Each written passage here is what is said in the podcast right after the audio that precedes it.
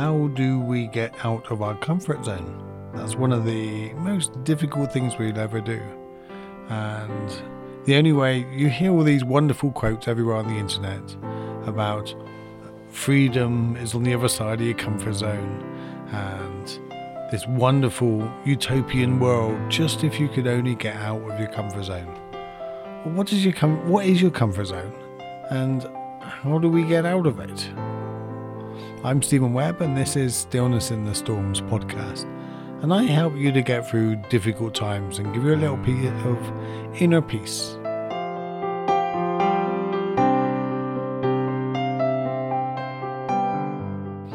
Okay, comfort zone. But just before I start on that, I'd like to say thank you to my patrons Farrell, Clint, Cheryl, Yvonne, and Maureen. Thank you guys. Thank you for supporting what I do. And if any of you want to become a patron, head over to stephenwebb.com and there's a link at the top to become a patron. Otherwise, thank you for listening to this podcast. Thank you for tuning in. How's your week been? My week has been pretty good it's so interesting now the world's opening up and just there's so much change and there's so much frustration and there's so much anger and fear and yeah there's a lot going on this week. There's a lot of energy. There's a lot of uncertainty. And in all this uncertainty there is this automatic out of our comfort zone. This is what we don't like. We don't like being out of our comfort zone. So I thought I'd do a podcast about comfort zone and about how we step out of it. And sometimes, sometimes forcing us into our out of our comfort zone really does help. But I just want to warn you that I'm not going to be editing my podcast in the same diligent way as I normally do. So there's going to be more ums and ams. There's going to be more gaps and pauses because I don't have time or the manpower or the means to be able to get it edited. You know, being paralyzed from the just below the neck and my fingers now been paralyzed, it takes me five times longer to do anything an able body can do. And I've been I've been a bit conservative on the five times, probably twenty times. So in order for me to get the podcast out every week, I'm going to do less editing. So you are you are warned. You are warned. Right, comfort zone. I was talking on my live today about my daughter, my daughter Kemba. She's now 23. And she used to play this computer game called Spyro. And she used to play this same level for months and months and months. And it wasn't even getting through the level, it was like a pre level running around. So you would run around on these little fields and jump in this water and over this little bridge, and you would choose places to go into to do the levels. Well, in each one of these levels, there was like things you had to do, people you had to jump on and kill, and bosses you had to take out. But she wouldn't go in them. And I was like getting really frustrated. I was like, no, Cam, you've got to go into these levels you're never going to get further. You'll end up getting power ups and you can jump higher and you can do all these things. And she's like, no, I'm good. And I'm like, Yeah, but we've watched you play this, this running around, running, jumping into water and jumping out the same area for like weeks now. Please, can we see a different area? No, I'm good. Aren't you bored with playing the same thing? No, I'm good. And I really couldn't understand it. I, I really got quite frustrated, and sometimes I got quite like, well, Kemba, you're never going to get anywhere unless you actually just go through the door. Go on, just go do it now in front of me. I'll help you. And I used to be quite like, yeah, frustrated is the right word. I don't want to make it any stronger because it wasn't. It never, it bothered me, but not too much. It was just I couldn't sit there and watch her for many for very long. And I now realize why. It was okay understanding what she wasn't doing right or what she should be doing. I never understood why. And of course, she didn't want Spyro to get hurt. She didn't want to get hurt. She didn't want to go through the fear, that feeling of somebody jumping out. Now, then, when she was ready, she took the step. When she was ready and confident and okay to venture out, she took the step. It wasn't my business to know when she was ready. And I want to tell you another story. Shortly after I broke my neck, I was on the spinal unit. I had just got out of bed a, a few weeks previous. So I'd learned to push my chair really quite badly. It was a manual wheelchair. It was an NHS one, so it was a good quality because they were our permanent chairs. But it was also, they weren't lightweight. They, yeah, they, they were very much a government issued chair. And they were heavy. And because I've got no triceps and my hands don't work properly, I could not push the chair in any meaningful way. I could I could get the momentum to go forward, but then turning any corner or turning on the spot was incredibly difficult. To push one wheel one way and the other wheel the other way was like really hard and it must have been painful for anybody to watch us do it really slowly. Well, a group of carers or nurses came to the spinal unit for the day. And myself, Alan, and Jason were asked to go in and do a, a small speech, a small chat. I'd never done anything like this apart from when I was at school, and I wasn't really in any kind of drama class, so standing out in front of anybody was just something I did not do, apart from telling the odd joke when I was a child in the, I, I suppose, greenhouse when we had a barbecue with friends. But essentially, this was something new, and I was terrified. And I can remember the hour came, counting down. What do you want me to talk about? I said to like the sister on the ward. Well, just talk about what it's like to be first injured, what it's like to be, um, from your perspective of um, breaking your neck and things like that. It's like, yeah, but oh, I don't know, I don't know. Well, in the end, I said, I'll do it. I'll brave, I'll do it. And I would never have done it unless I had two people with me. so it, it came to the time and we pushed our wheelchairs up there. The door opened and I was the third in the row. And pushing ourselves into it was it must have been an absolute comedy if it wasn't so painful for us all. Completely straight face, completely serious. Jason goes in first. Now Jason his arms were longer than his body, I swear, and they used to wave in every direction. If there was ever an orangutan in a wheelchair, that was him. And then, and then there was Alan next. Alan was very serious, very subdued.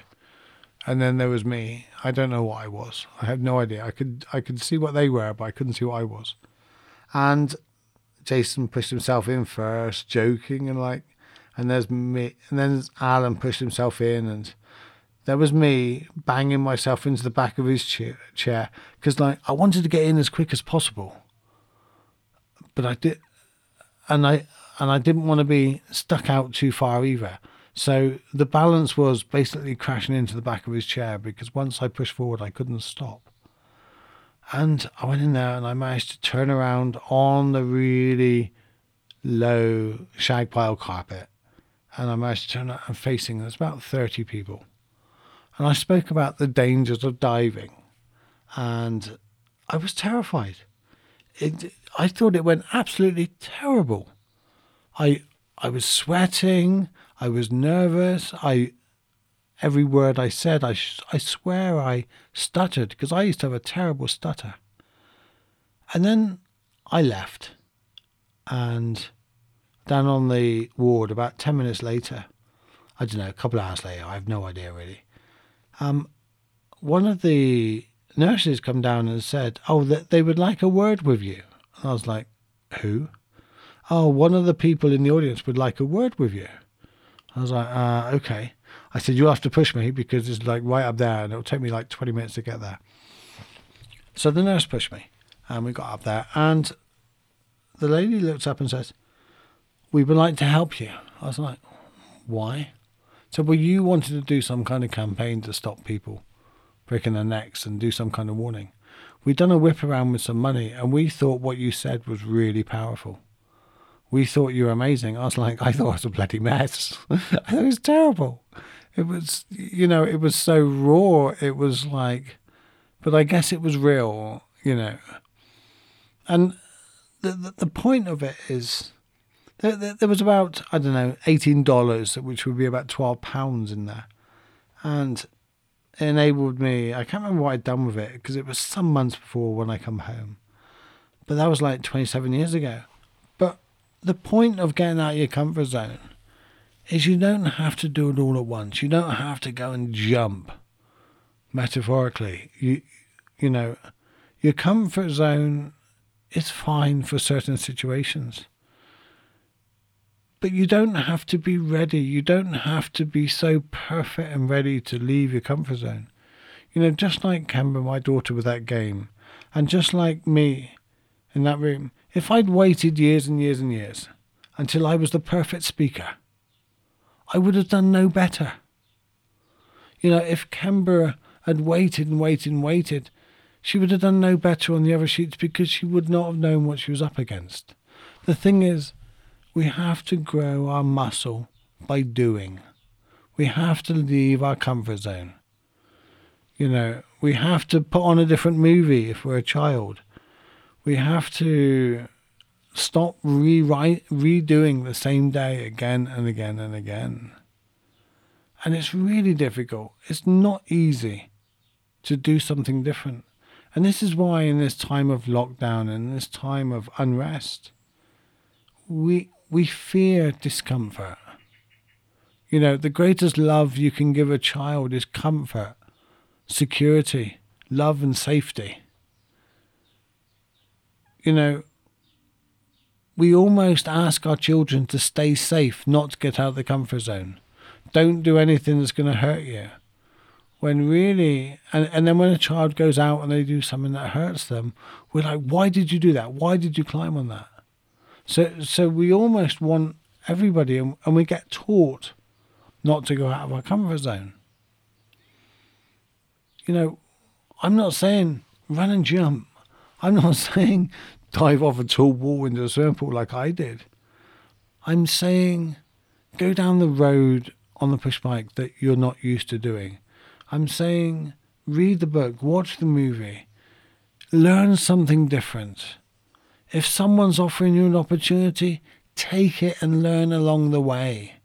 If you want to start up a business, you don't need to know about taxes and all the how to register a business, design a logo. Um, if you want to do public speaking, you don't have to be a perfect public speaker.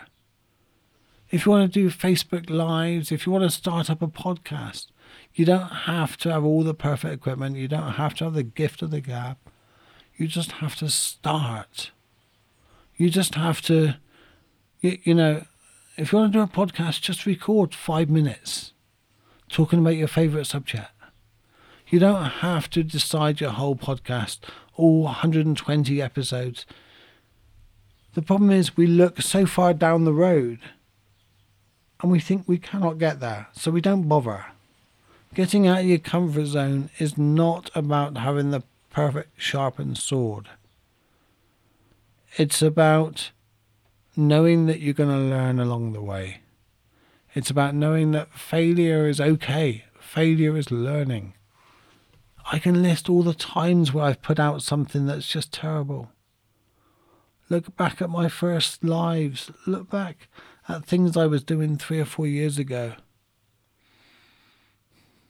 you know, I was where I was, and jumping out of that comfort zone has given me more confidence in recording this podcast.